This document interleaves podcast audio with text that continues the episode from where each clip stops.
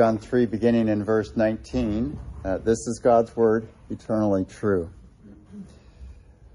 This is the verdict light has come into the world. But men loved darkness instead of light because their deeds were evil.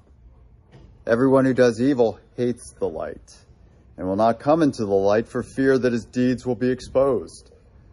But whoever lives by the truth comes into the light so that it may be seen plainly that what he has done has been through God. Here ends our reading. There's a response of thankfulness printed for you in your bulletin and up here on the screen. The word of the Lord. Thanks, Thanks indeed. Let's pray. Sometimes you can be in a dispute with somebody and, and they can um, highbrow you.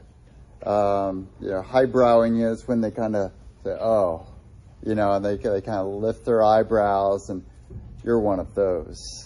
Or something like that. Or, uh, and, and you know, you know, if someone highbrows you, they've run out of arguments if they had arguments, if they had truth, they would present the truth. And so they're they're out of arguments, and so they've just said, well, you know, everyone knows that's wrong, you know, and, and uh, resorts to something to something like that. But as believers, uh, we can often be made to feel inferior uh, to believers, as if there's something that we're simpletons or something like that. Oh, you you believe in God, you believe in that that fairy tale that we'll all go off and be happy forever in heaven after we die. And uh, that's not based on a, a, searching of the scriptures or a, a, conclusion of the deep things of life, uh, but uh, that's what Jesus gets at here. Um, that as we uh, uh, look at um, our world and interact with people who don't believe, we don't have to feel inferior uh, academically, uh, intellectually, in terms of knowing truth. We don't have to feel inferior because we're, in fact, not. This is a big issue for John's readers as he wrote this text, as he's writing in about AD 90, it looks like, to Jewish Christians as he goes through the gospel. There are a number of things that show us that looks like he's talking to Jewish people who have believed in Jesus already. And if you were a Jewish person in AD 90, most of your friends and relatives didn't believe in Jesus. We know that from the, the book of Acts and from church history. Uh, most Jews didn't believe in Jesus, most people haven't. Uh, but for Jewish Christians that John's writing to, they were especially susceptible to Jews claiming that they didn't understand the scriptures that they didn't understand the things of eternity. They didn't understand eternal truth, and that instead, Jews who hadn't become Christians understood things better. And that somehow Jews who had become Christians had gotten off track and didn't understand what was true and needed to come back into, into Judaism. And so John writes with this concern in mind, and and, and comments here in verses 19 through 21 about this very thing. In other words, what causes uh, disbelief. And as you see here in this title of this gospel lesson, it's something that's moral, not intellectual. Uh, that is, you should have confidence in your faith. You're not believing in something that is intellectually or in terms of truth inferior um, to your friends who haven't believed. So if you'd like to fill out blanks in an outline, you're welcome to do that as we go along. Um, God says to us, first of all, and you're number one there, don't feel inferior about your coming to Jesus. This is John's comment here about our faith and why people don't believe and why people do believe. And he wants us to know we have no reason to feel inferior. In fact, the opposite. We have to temper that instead. But don't feel inferior about your coming to Jesus. And when people, and it may be the case that there are people who are intellectually smarter than you, they have uh, faster hard drive and faster and more RAM than you do.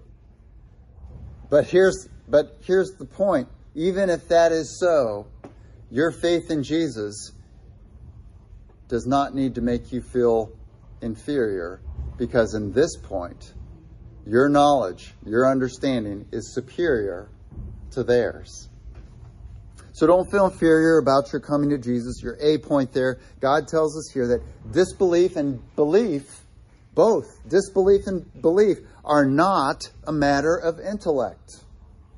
Disbelief and belief are not a matter of intellect. We see it here de- demonstrated in the Gospels and in the New Testament itself. One of the most intellectual people we have is Paul. Paul was intellectual among Jews, a Pharisee of Pharisees, rising up, the scriptures tell us, rising up within Judaism. He was young and he was smart, and everybody was saying, This guy is sharp. But yet he goes into Athens, the center of Greek philosophy, and he argues with them publicly about the logic of Jesus. And so he was one, and, and he's familiar uh, as he talks with, with Greeks about their own culture and their philosophy and their own gods. And he tells, he knows about their unknown gods. And he says, Let me tell you about this God that you don't know. And so there are intellectually superior people in the New Testament who have believed.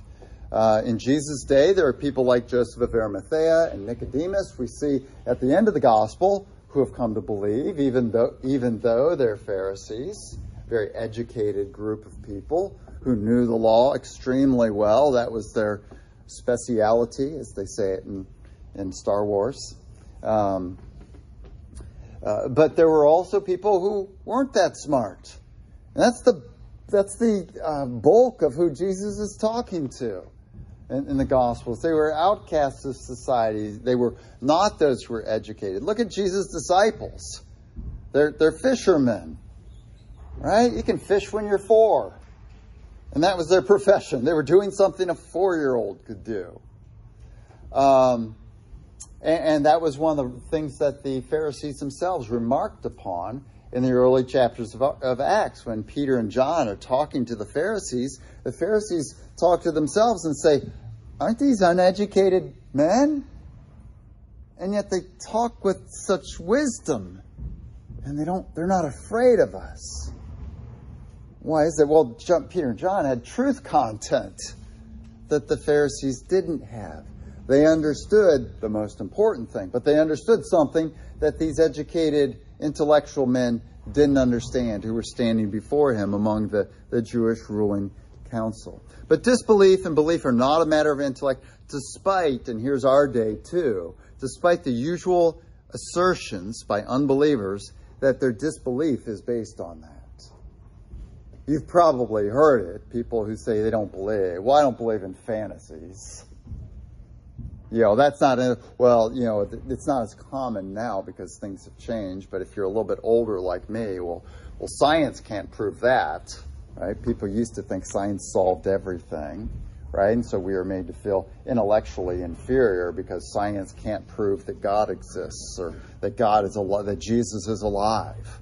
You know, we can't look in a telescope and see him in a cloud somewhere. Um, but uh, uh, yeah, disbelief and, and, and belief uh, are often, and, disbelief is often presented to us as a matter of, I'm too intellectual for that. Right? But God tells us that's not so. Um, what we see here in this text is that un- the unbeliever is not is not believing, is not coming to the light, not because the Christian message is untrue, but because he has a moral problem. That is, he hasn't looked at the facts and become unsatisfied that the facts aren't there. He's got a moral issue that undergirds itself or that, that undergirds his disbelief. But he doesn't like saying, I'm an immoral person, so I haven't believed. So instead, he dresses it, gives it window dressing, and says, I have an intellectual issue with Christianity. Therefore, I haven't believed. But Jesus cuts through this, John cuts through this for us and says, That's a bunch of bull. What causes people not to come to the light, it's not an intellectual issue, it's a moral issue instead, despite what they say. So, number one there, 1A1. Those to whom God has caused to be born of the Spirit understand the light. That is, they understand Jesus' significance to each individual. Okay, so they God causes them to be born again. That's John 1.13. Uh, just above here in John 3 3, uh, Jesus explains to Nicodemus the reason you don't see or understand the kingdom of God, the reason you have, you, you, have confused faith about me and you're, you're conflicted inside. You, you're, you're doing things and saying things that are wondrous, but I, I, don't get it. And Jesus says the reason for that is because you haven't been born again. You need to be born again before you understand these things, before you can see it, before you can get it. And that being born again is not something that, that you can see or an event that you can cause. Uh, uh, 1 Peter 1 2 says, you know, that God has caused us to be born again. Or John 1.13 says that our birth is not uh, by human will, but our birth is by God's will, God's decision. Um, and so, uh, some, but once one comes to be born of the Spirit, um, he comes to understand. He comes to understand uh, the light. So, verse 21 here in this passage whoever lives by the truth comes into the light, so that it may be seen plainly that what he has been done has been done uh, through God. Um, so, John spoke of this lack of understanding in chapter 1, verse 5. Just look back there, it'll cost you a page. there, looking back to, to John 1, verse 5. He describes Jesus coming into the world as light, Jesus, coming into the darkness. And what does he say about those who are in the darkness, those who live in darkness? Verse 5 there of chapter 1. The light, Jesus, shines in the darkness. Jesus was not doing things in secret. He was doing things publicly. He was teaching publicly. He was doing miracles publicly. The light was shining in the darkness. Going on in that verse, but the darkness has not understood it. And this is a huge theme. It's something that John goes over and over again explaining in the Gospel of John. Why haven't people believed? It's because they're in darkness, and darkness does not understand the light. Darkness doesn't understand the light. It's not an intellectual thing. It's a moral thing, and there's a misunderstanding. There's a, a lack of understanding. And so, uh, your second line there under one, the light came into the world in 6 BC. It's probably the date of Jesus' birth. Um, and to about AD 30, probably the date of Jesus' crucifixion. So the light was in the world for that period of time. Um, but the darkness has not understood it. Um, or to put in your outline there, the world did not understand it.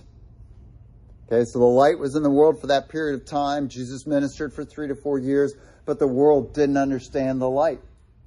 They had to be born again in order to understand it. So if someone's not being, if someone's not born again and says, I have an intellectual argument, they don't understand something. They can't understand something because they haven't been born again. Their eyes haven't been opened. And so it's a smart person who's blind who doesn't know a deer is in his backyard. Okay? We're not disputing that they're smart in other things, but we are saying, well, no, you're, you're blind and you're in darkness, and so you can't see the, the deer who's in your backyard that I can see because my eyes have been opened. And so you are disagreeing with the truth, even though you may be smart in other things because you have a disability uh, of being able to see. And number two, there, an unbeliever doesn't understand Jesus and the gospel. An unbeliever doesn't understand Jesus and the gospel. So the unbeliever's accusation of believers being anti intellectual, an unbeliever's accusation that you are anti intellectual, is the opposite of what's true. You believe what's true, and they're arguing against it. That's not intellectual to argue against something that's true. So they don't understand, not you. So it's a little bit Pee Wee Herman there. I know you are, but what am I? Like we used to say when we were kids. But it, it really is true. It's, a, it's not that I don't understand something, it's that you don't understand something. I understand something, not to my own merit, but because my eyes have been open. I'm seeing something that you're not seeing and you are arguing in ignorance. And that's not a very intellectual thing to do. Now, B, B, so 1B. Beyond this, this point that unbelieving, uh, the unbelieving mind lacks understanding, disbelieving is, on the part of the unbeliever, a moral decision. Disbelieving on the part of the unbeliever is a moral decision, not an intellectual decision. A moral decision has been made. And this is what is communicated to us in verses 19 and 20. A moral decision has been made, and therefore there's disbelief. Number one there, be one. Because unbelievers' deeds are evil. Because unbelievers' deeds are evil, they fear and hate the light. Jesus' words. This is not us as Christians being mean. This is Jesus' words. Jesus said, "Love who." Jesus who said, "Love your neighbor." Jesus who said, uh, uh, "Treat others the way you would want to be treated." He says, "But here's what's true about those who don't believe: they hate me." Uh, we saw this in John 15 as well. Right? Unbelievers hate Jesus, despite what they attest to. They may say, "Oh no, I like Jesus." No, they don't. If they'd like Jesus, they'd come to him. If they liked, if they liked Jesus, they would live their lives for him. If they liked Jesus, they would die, if necessary, for him. But Jesus says they hate the light. Uh, we can we can see it there. Um, verse 19. Here's the verdict. In other words, I'm telling you the truth. I'm the final judge, and I'll give you a little bit of my judgment ahead of time. Here's what you're going to hear: final judgment. Light has come into the world but men love darkness instead of the light because their deeds were evil. Everyone who does evil hates the light. And that's personal. The light is Jesus. He's the light, John 1, who came into the world, and they hate him. Like uh, Gru, right? With, uh, what's this? With, with Vector. I hate that guy. It's uh, in uh, Despicable Me. Uh, yeah. uh, they hate the light. They hate Jesus. Despite all the window dressing, despite all the polite talk about Jesus, if someone hasn't believed Jesus, they hate him. This is what Jesus says, not what I say, not what some mean group of Christians say. This is what says, this is what Jesus says.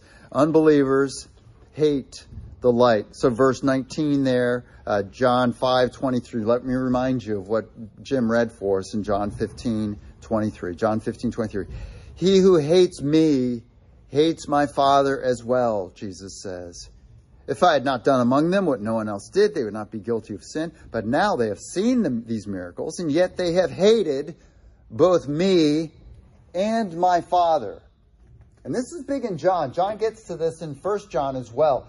Don't give me any of this stuff, he says to his own contemporary unbelieving Jews. Don't give me any of this stuff about how you love the Father but don't follow Jesus. John says in 1 John, he who does not have the Son does not have the Father as well. And that's what Jesus is declaring here. If someone hates me, they hate my Father too. My Father loves me. My Father sent me to you. I and the Father are one. These are all things he says in, in, the, gospel, in the Gospel of John. Uh, so, he, uh, uh, but now they've seen my miracles, and yet they hated both me and my Father. But this is to fulfill what is written in the law. They hated me without reason. This is what David says when the people reject him as king in the Psalms. They hated me without reason. What have I done to them but good? I've won, they've won every battle since I've been in charge of the troops, since I've been king. We conquered Jerusalem. We have a capital city. We've got the, the uh, Ark of the Covenant in the, in the capital city. All kinds of good things have happened to us, and they've rejected me for Absalom?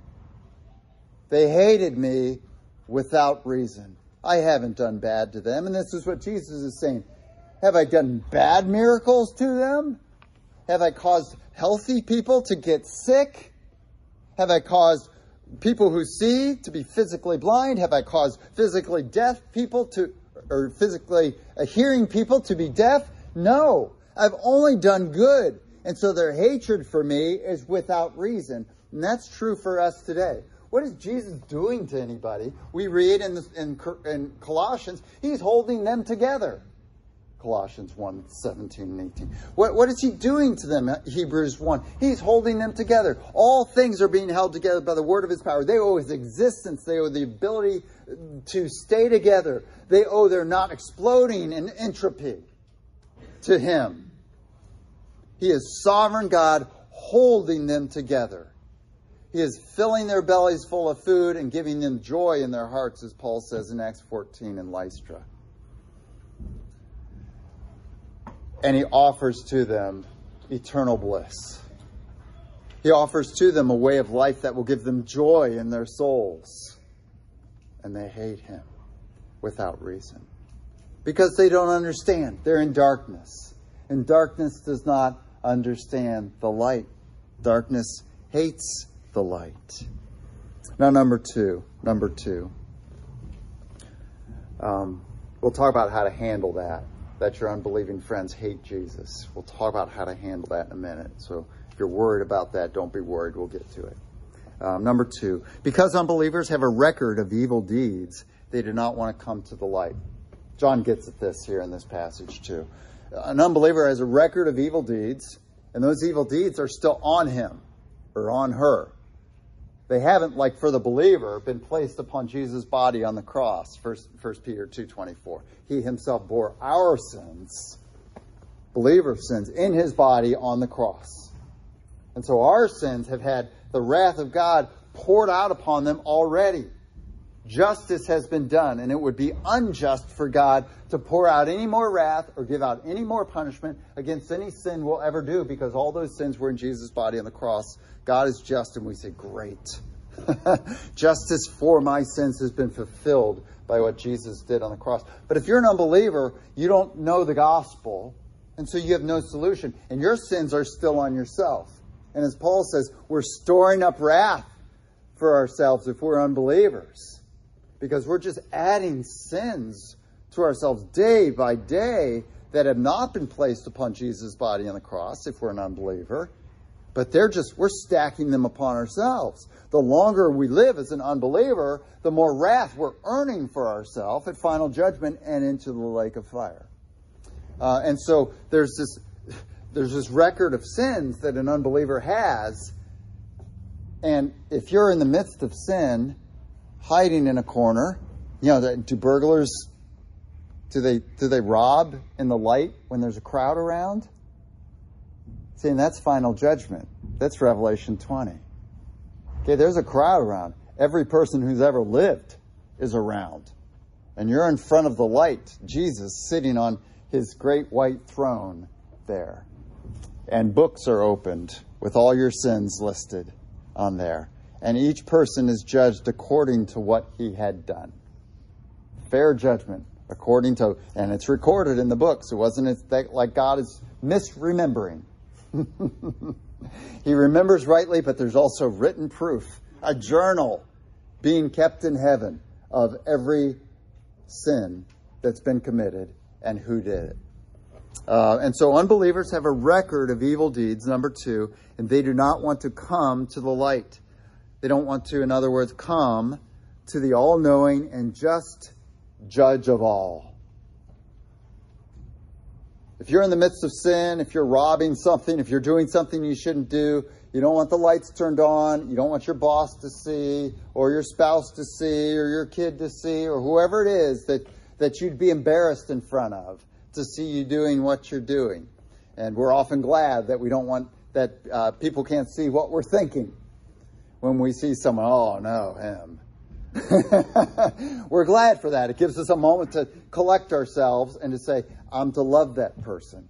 And so instead we say, okay, hey, Pete, how you doing? And we're actually nice. And we mean it because we're following Jesus. We've overcome our sin nature, um, our natural reaction to that person that we saw and didn't want to be around. But but non believers have this record of sins, and so they don't want to come into the light. It, it, and, and, and so they, they stay away. And that's what Jesus is explaining here. Uh, verse 20 Everyone who does evil hates the light Um, or verse 19, the second half. Men love the darkness instead of the light because their deeds were evil.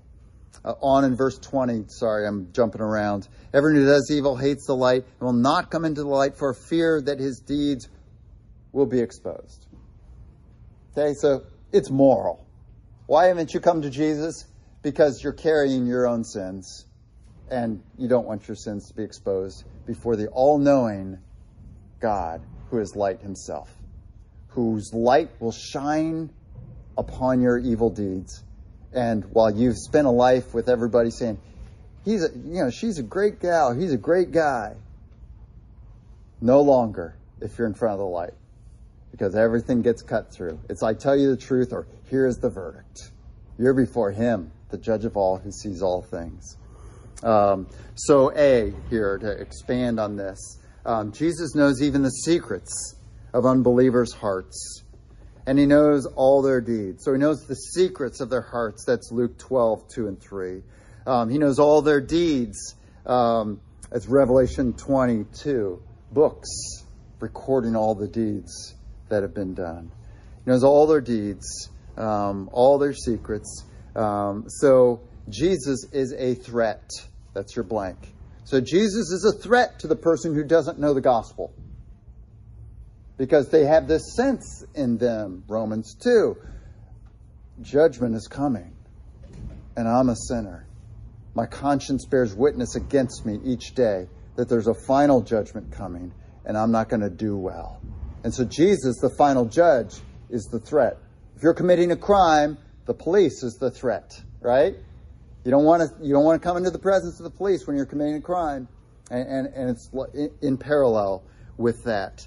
Um, he knows the secrets uh, uh, of their hearts. So Romans two sixteen says there is a day when God will judge men's secrets through Jesus Christ.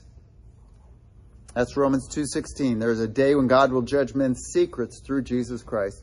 Luke 12, 2 and 3. There's nothing concealed, Jesus says, that will not be disclosed.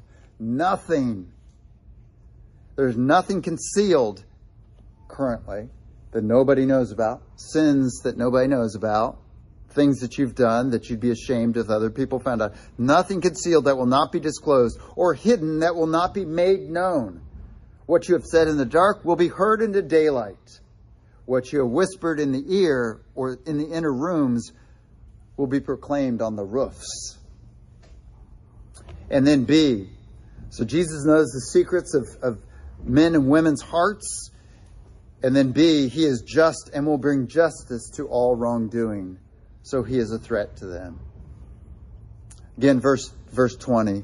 Um, everyone who does the does evil hates the light. He will not come into the light for fear that his deeds will be exposed. Uh, Revelation 20, 12, and 13. What are people judged upon? each person is judged according to what he had done. There's a repeating of that to make sure that in verses 12 and 13 of Revelation 20. It's a fair judgment. It's not a blanket judgment on everyone. Each person is judged according to what he has to what he has done. So there's a justice, a perfect justice that's part of the character of God um, that comes upon people. And this is why Jesus is a threat to people. So number three, Number three, disbelief arises from a self admission of moral deficiency. This is what Jesus tell, is telling us. This is what John is telling us in verse, verses 19 and 20. Disbelief arises from a self admission of moral deficiency. If you look at verses 19 and 20, here's what you get. If you were morally sufficient, you would come into the light because you had nothing to be ashamed of. So the fact that you haven't come to the light is an admission that you're morally deficient, that you won't survive the scrutiny of the light of Jesus. And so anyone who hasn't come to Jesus is admitting, is admitting that they deserve judgment. That's why they're not coming into the light. It's kind of like I was on the student hearing board. We used to see uh, when I was in college. Uh, we used to see people who had um, done bad things, typically in the dorms, and it rose kind of above the level of an RA, and so they would appear before this this panel of like eight eight or ten students uh, accompanied by the dean of students, and we'd hear these cases that typically RA residence advisors in the dorms had brought uh, to us, and and the residence advisor could bring witnesses, and the person accused could bring witnesses, and we just asked people. But there was one thing we learned. Please don't use this evilly. Um, one thing I learned uh, uh, that was very important in, uh, as I was on the student hearing board when somebody says you can't prove it, we said, Thank you. you just admitted you were guilty, but that you think we can't find enough evidence. But the fact was, we were a hearing board. All we had to do was give our opinion of whether this person was guilty or not. It wasn't like the court of law where somebody could get off on a technicality or that there was uh, some crazy evidence or that kind of thing. You could just see. But the innocent people would come before us, and you knew they were innocent because they would essentially say, Ask anybody. And they would bring these people they didn't even know who were in their dorm hallway and say, This person saw me and I was in my room. And this person saw me and I was in my room. And this person I talked to at this time. And I know that I talked to him at this time because this TV show was on. And this person, all these witnesses would come forward. They were not afraid. Innocent people are not afraid of witnesses and of the truth coming out. Uh, but guilty people are, are say, well, who'd you hear that from? right? They're interested in concealing the truth. But, but in the same parallel way, this is, this is the issue that when someone doesn't come to Jesus, they're, admit, they're showing that they're, they've done evil deeds. And, and so they don't want to come, they don't want to come into the light. Um, so that's your bracket there uh, in your outline. If one believes he is morally sufficient and worthy, and worthy at the level of God's standard, he will come into the light. You know, just imagine, none of us this is the case, but imagine if we had never sinned we wouldn't worry about anyone seeing anything we ever did. And we wouldn't worry about anyone even seeing into our thoughts. Yeah, examine me. You know, it's like Jesus can say when he's in Jerusalem in the last week, I've done nothing in private. He says, I've done everything publicly, so ask them. He says it at his trial, too. He says, ask anybody. He knows if anyone speaks the truth, it's going to exonerate him. So he's not scared. Now he knows what he's going. They're going to do. They're going to lie and conflict in their testimony and all that kind of thing. And he'd come to die anyway, so that was okay with him. But if one believes he's morally sufficient and worthy at the level of God's standard, he will come into the light. And this is what Jesus gets at in verse 21. Look at verse 21 there. But whoever lives by the truth. Now, this is not talking about an unbeliever coming to Jesus. Um, we'll talk about that in just a second here. But this is a believer. Whoever lives by the truth comes into the light, right? Like John in 1 John 1. We have fellowship with Jesus. The blood of Jesus has covered our sins. And so we have fellowship with him. We have fellowship with other believers. But he says, whoever lives by the truth comes into the light so that they may, it may be seen plainly that what they have done has been done through God.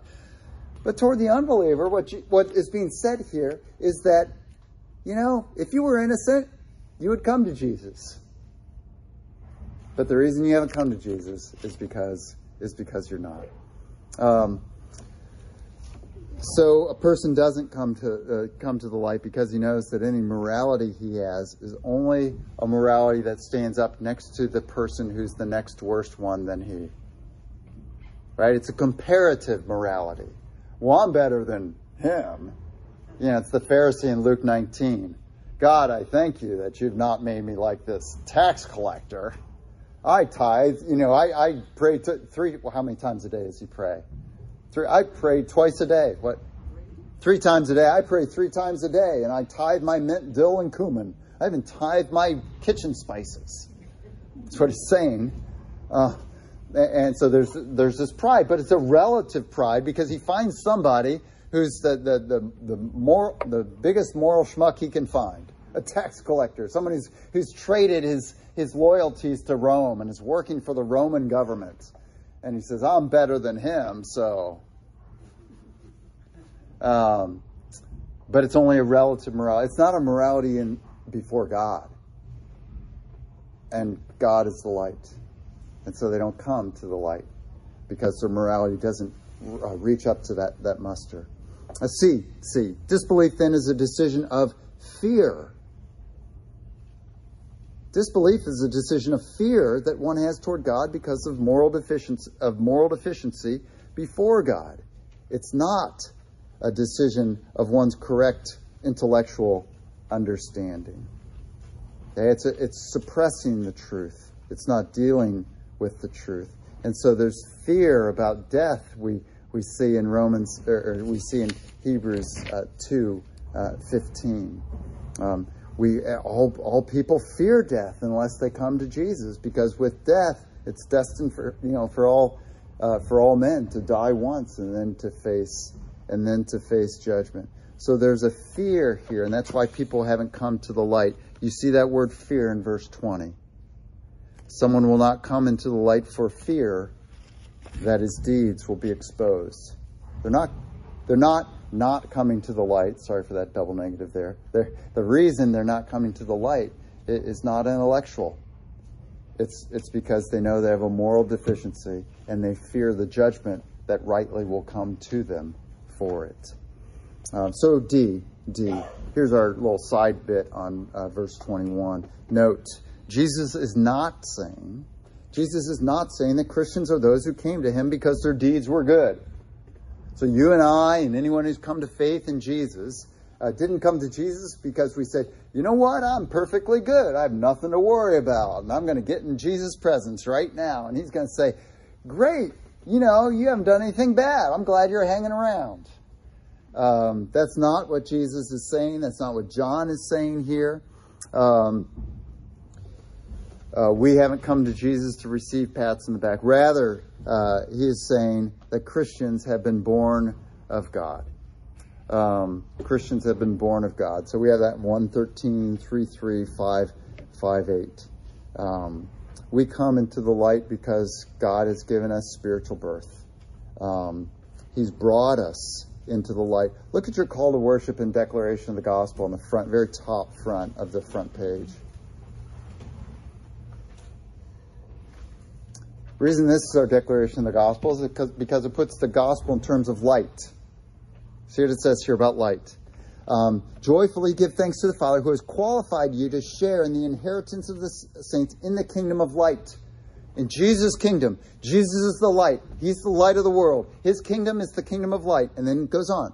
For he rescued us from the dominion of darkness. See, we were men of darkness who had evil deeds, who hated the light and feared that our evil deeds would be exposed. But we didn't come because our deeds were good. We were rescued from the dominion of darkness. That was his work. And that's what Jesus is referring to in verse 21, or John is referring to in verse 21, when he says, So that it may be seen plainly that what he has done has been done through God. God gave you spiritual birth, he gave you your spirit, therefore you're doing good deeds now. And you're in fellowship with Jesus and you're in fellowship with his people because he rescued you from the darkness you were in when you were hating him. And he brought he brought you into the kingdom of the son he loves. See, so you see there, verse 21 is not talking about a person in an unregenerate or unbelieving state coming into the kingdom. It's not his power. He's, we, we didn't come into the kingdom of light. We were brought. We were carried. We were rescued and brought, uh, brought into the kingdom of the Son he loves, the kingdom of light, in whom we have redemption and the forgiveness of sins. And this is why we're comfortable in the kingdom of light, because we've been redeemed, we've been brought, bought out, bought out of the kingdom of darkness, and our sins have been forgiven and so we're comfortable in the presence of Jesus because our sins have been placed upon him 2,000 years ago. Okay? Um, so uh, he's saying that Christians, having been born of God, a few things. Number one, so D1, we have begun to live by the truth. That describes us. We're people who are living by the truth. We're not doing it perfectly, but that's our goal. If someone asks you, what are you living by? Are you living by the truth or are you by falsehood biblically defined? You'd say, well, I'm living by the truth. Sometimes I fall and do, you know, do some things out of falsehood. But my guide for life is truth. I'm living by the truth, uh, which Jesus refers to in verse 21. And number two, You have understood uh, that your past and future evil deeds have been forgiven, have been forgiven, and will not be condemned because you have come to or believed in the Son. So we go back to verses 16 and 17. Look there. John 3:16 For God so loved the world that he gave his one and only son that whoever believes in him shall not perish. So we're people who know I can be in the light and not perish. It's not like one of those Old Testament prophets who gets a vision of God and says, I am undone, like Isaiah says in Isaiah 6. We don't have that response because our sins have been removed from us. We know we won't perish as we come to be in the presence of God. And then verse 17 For God did not send his Son into the world to condemn the world, but to save the world through him. So we know we're people as believers who, not, who will not be condemned. Or chapter 5, verse 21. Jesus says, I tell you the truth. Whoever hears my word, hears, been given life, spiritual hearing. Whoever hears my word and believes him who sent me has eternal life and will not be condemned. So that's why we're in the light. That's why we come to the light constantly. That's why when we sin, we confess our sins. We, we come, you know, back into the light of Jesus and say, Jesus, I've done this. And we're comfortable with doing that, with confessing our sins, with being in the light, because we know our confession of sin won't be met with condemnation. Because Jesus came into the world to save us and he's done that for us. Um, number three, number three. Thus, they or we live in the light, not denying Jesus' awareness of all our thoughts, of all our words, and all our deeds. We know he knows everything I'm thinking. He knows everything I've done. He knows why I've done it. Um, he knows what I've said and why I have said it. Um, and we're comfortable with that because all the bad things we've done, he has forgiven. But Paul describes us in Ephesians 5 8 as those who walk in light.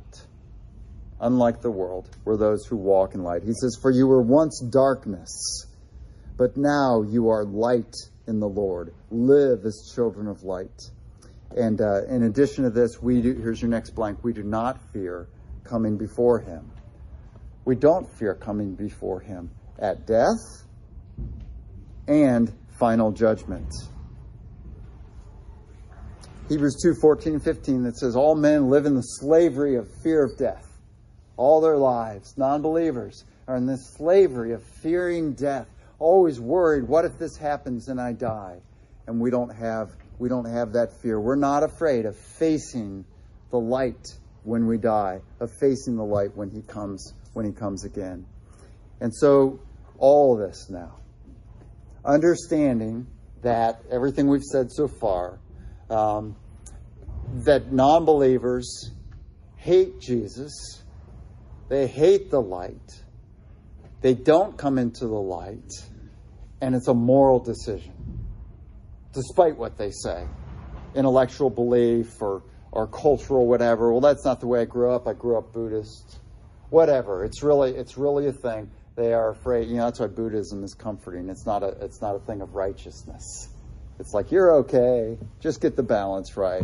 You'll have some evil, you'll have some good, and they say, "Good, that sounds like me. I'm a mix." Um, but but understanding all this, that the, the non-believers around you hate the one you love. How do we deal with this? How do we deal with this? So number two, first of all, be prepared for unbelief. That was certainly John's message as he wrote this book. Um, Jewish believers, my, my comrades, John was Jewish, he believed in Jesus. Uh, Jewish believers, just be prepared for unbelief. Among those who should believe, who know the Old Testament scriptures that are all pointing to Jesus, still expect, expect unbelief. Um, and un, uh, be prepared for unbelief being the normal response to God by the religious and by the unreligious. Be prepared for unbelief being the normal response to God. Don't be surprised or offended. Uh, be understanding of people as they reject the truth. Uh, most don't have ears to hear. Okay, so don't talk to a deaf person and be mad when they don't turn towards you and respond. Okay, or don't talk to a blind or a blind and deaf person. That's even worse if you're mad to that at that person. Have compassion. When you share the gospel with a spiritually deaf person, they don't hear it. They hear the words, but they don't understand them. So don't be mad. Don't be mad. Be compassionate. Be patient. And say, I was once there.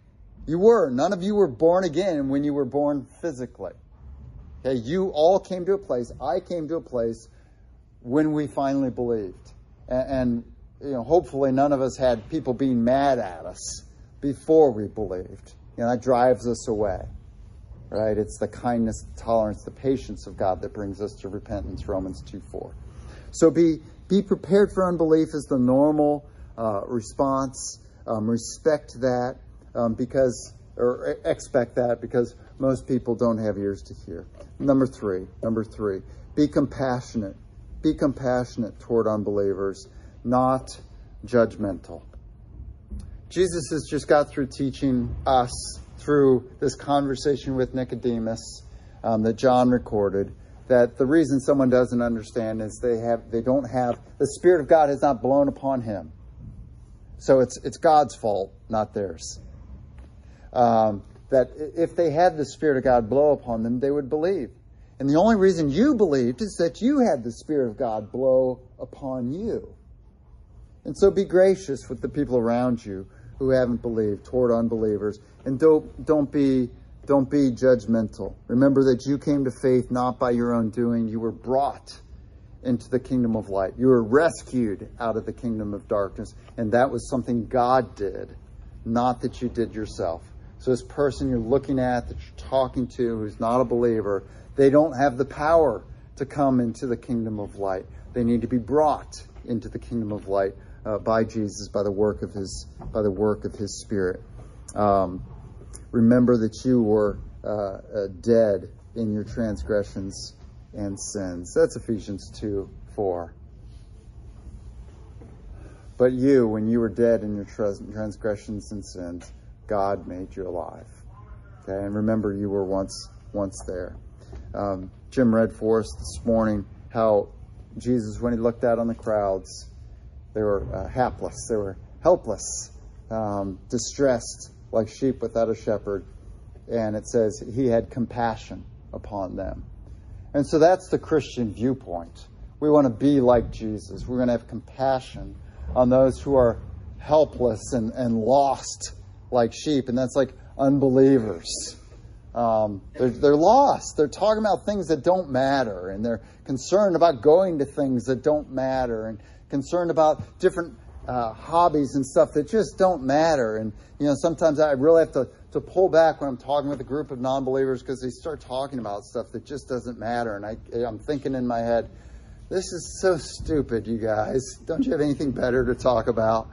and, and I have to pull back and have compassion and say, wow, this kind of stupid, boring stuff is the stuff I'd be talking about if I didn't know Jesus. And that causes me to be compassionate and say, you know what? And I'm, you know, younger than these people are, I, whatever, you know, and, and, and uh, God has been gracious to me. So be gracious with the people around you. Be compassionate like Jesus was compassionate. And like Jesus commanded us in Matthew 7 7, judge not judge not. Uh, you're not the judge, and it's not time for judgment either. So don't judge the people around you. Um, let them be. You're not their judge. Um, number four. Number four. Out of the compassion of Jesus. Out of the compassion of Jesus. Uh, beyond this compassion, uh, seek their salvation. Seek the salvation of the unbelievers around you um, verses 16 and 17. This was Jesus' purpose. The whole reason he came into the world was that he might save some and not leave the entire world to perish. He came and, and inconvenienced himself, came from heaven uh, to endure mocking and shame and death and being despised and, and derided. He endured all that to save some. And so we want to line up with his purposes to save some. Um, John 20, verses 30 and 31. This was John's purpose in writing the gospel. He says, I haven't recorded everything Jesus did and said, and I haven't recorded all his miracles. He says there in John 20, you know, Jesus did many other miraculous signs in the presence of, the, of his disciples that are not that are not recorded in this book. But these I have written to you that you may believe that Jesus is the Christ. Hear that he's talking to Jews. Take him as your king. Take him as your anointed one. Jesus is the Christ, the Son of God. Uh, that and that by believing you may have life in his name. Uh, and so this is John's purpose that people would believe in Jesus and have life in his name. Um, all John is doing here is explaining why they don't believe and what needs to happen. They need to have God's Spirit blow upon them um, so that they can believe. But our desire is that they would believe, and we don't stand to them in a, a, a posture of condemnation. So here's what we can do ways to do this. Ways to do this. Um, Luke 19.10 there just talks about Jesus as well. He came to seek and to save that which was lost. Luke 19.10. Um, but ways to do this, ways to seek the salvation of unbelievers around you. One is pray for them. Pray for them. Matthew 5.44, Jesus says, um, don't be enemies to your enemies. He says, but, but love those who hate you and pray for those who persecute you. So even if you're unbelieving person uh, that you're supposed to seek their salvation is persecuting you, pray for them. Pray that they might come to faith and that that persecution they've rendered on you might be something that we find out was forgiven in Jesus on the cross. So pray for them, uh, even if they're persecuting you. Be, be good to them. Be good to them. This is a means God uses to bring people to faith, to cause them to pay attention to the gospel. Uh, it's something he uses in the process. So Matthew 5:16 in the Sermon on the Mount, Jesus says this. He's just gotten out of the Beatitudes, and he says this: In the same way, let your light.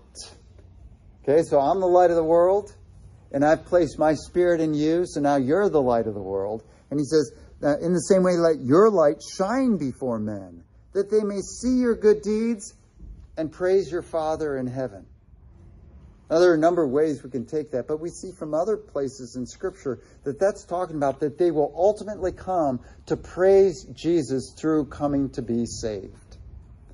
Um, and we'll, we'll look at a couple of those verses here. But in the same way, let your light shine before men. Now, this is not showing off like the Pharisees, but it's doing good to others. That's letting your light uh, up above there in verses 12, 13, 14. He said that letting your light shine is doing good deeds for others.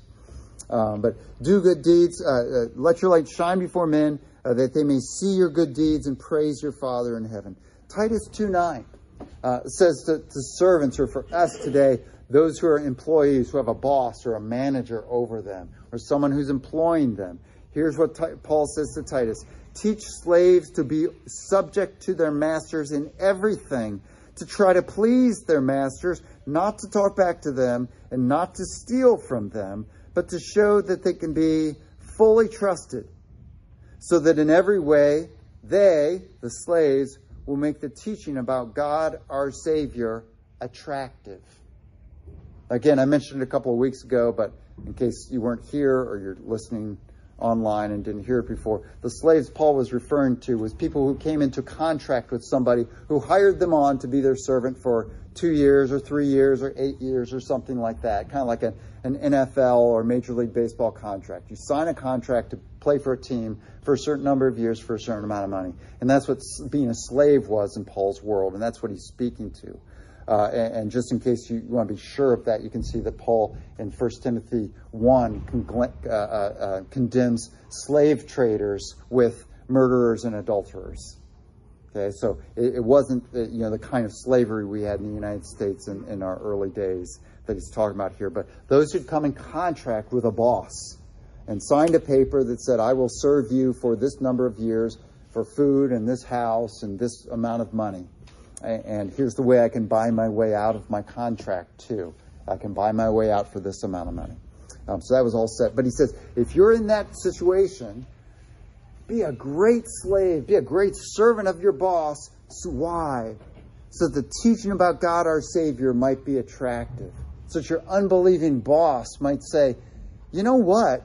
my three best workers are all born again Christians. You know, that would speak to an unbelieving boss, wouldn't it? The, the ones who treat my the, their students the best and have most compassion for them, those are my teachers who are church people. They're, they're, they're Christians. Um, and, and, so that's we so that's another way we can seek the salvation of the people around us, being good to the people, doing things for them, treating them the way we would want to be treated. We see this as well, 1 Peter 2.12. Um, he says, live such good lives among the pagans. Paul says to the Christians he's writing to in Turkey. Live such good lives among the pagans that though they accuse you of doing wrong with ignorance, they may see your good deeds, that has become better, un, better informed. They may see your good deeds and glorify God on the day he visits us. That is, do good deeds. To those who are accusing you of wrongdoing, just keep doing good so that eventually they'll say, you know what? My accusations have been wrong. And, and this Christian guy that I've been accusing of being a wrongdoer, he's actually doing good for everybody. And then that caused me to listen to the gospel.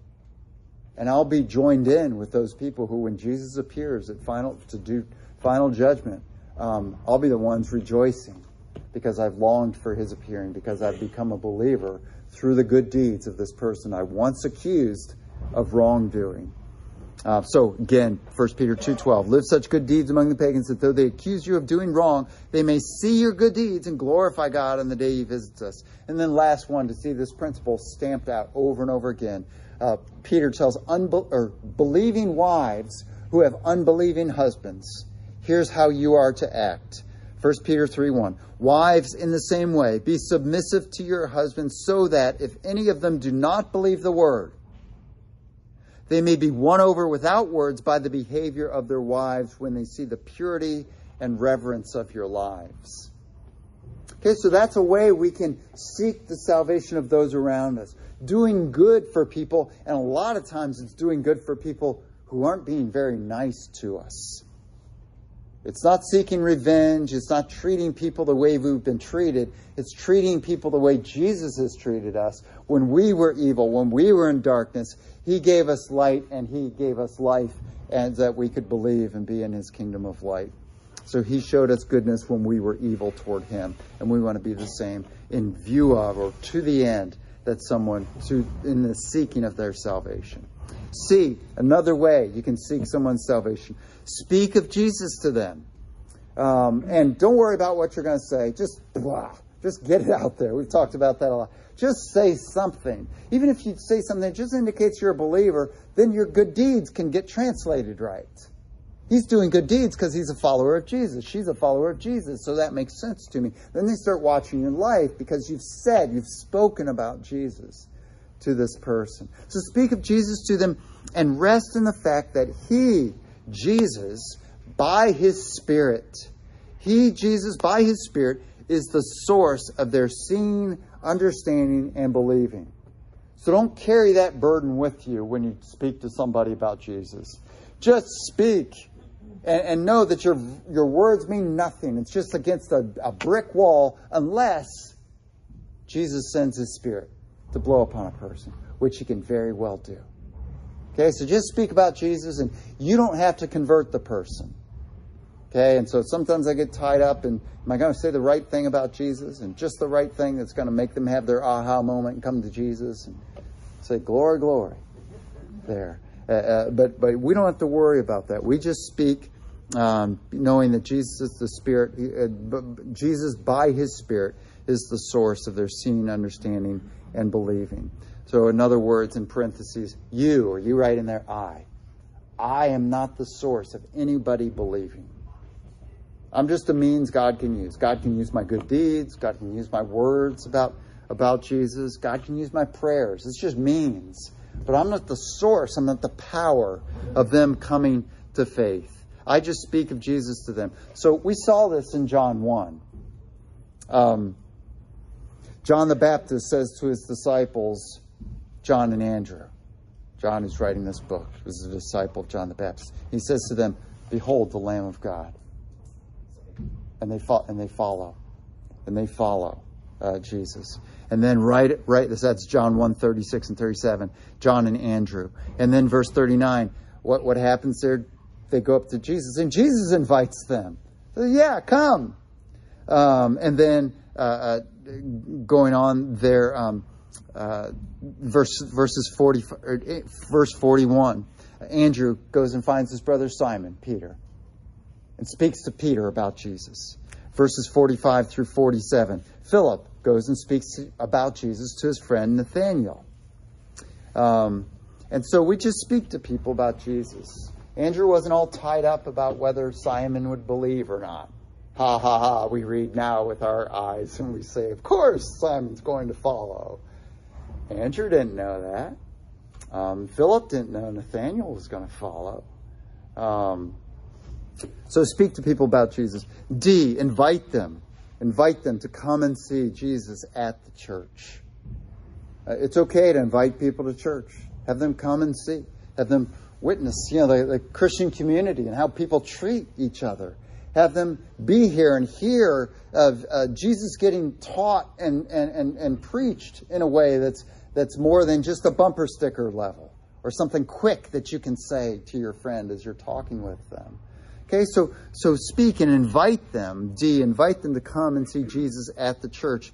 And again, this is what is being done in John chapter one, and the you know sermon about two months ago was about this.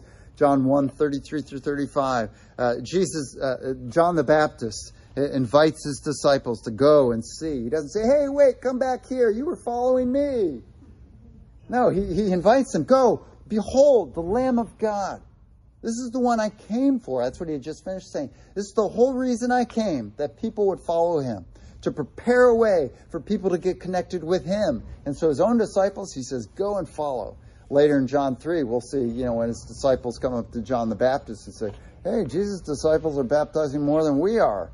John the Baptist says, great. That's why I came. Uh, but but it's come and see. Andrew invites Peter. Come, he says to Peter. Come, see Jesus. And then Peter does the same thing in verse 46 of chapter 1. Peter invites uh, Nathaniel and he says, Come and see. Nathaniel says, Can anything good come from Nazareth? And Philip says, Come and see. Come and see. And so we do that with our neighbors, with our friends, with our relatives. Hey, come and see. We're not going to force you. You know, we're not going to reach our arm down in your in your belly where your soul is and, and rip it out and put a new one. You know, we, we're not going to do anything like that to you. Just come and see. Just come and see. No threat. Uh, and then E, E, pray for and support laborers. Pray for and support laborers going out into the harvest field of the world to sow, to share the gospel. Uh, and so Jim read this for us as well in Matthew 9. Uh, Jesus says that he says to his disciples, "The harvest is plentiful, but the workers are few. Ask the Lord of the harvest, therefore, to send out workers into his harvest field." So that's a way that you can seek the salvation of other people. You know, and, and so you know you, you send you know you know somebody's going off to college somewhere, and you say, God, you know, bring someone, you know, an RUF across their path, or someone from Campus Cru across their path, or or cause them to have a, a, a roommate who's a believer, um, who can share the gospel with them. That's praying for laborers. That's a way that you can be a part of somebody coming to faith. You praying for a laborer who will sow the gospel, share the gospel uh, with unbelievers uh, there. Uh, most likely, um, Emily Workman will be going doing an internship with RUF for two years, and so she's going to need support. And so that's a great thing. Um, give what you give to the church, and then say, "Can I spare some more and give to this girl? She's okay."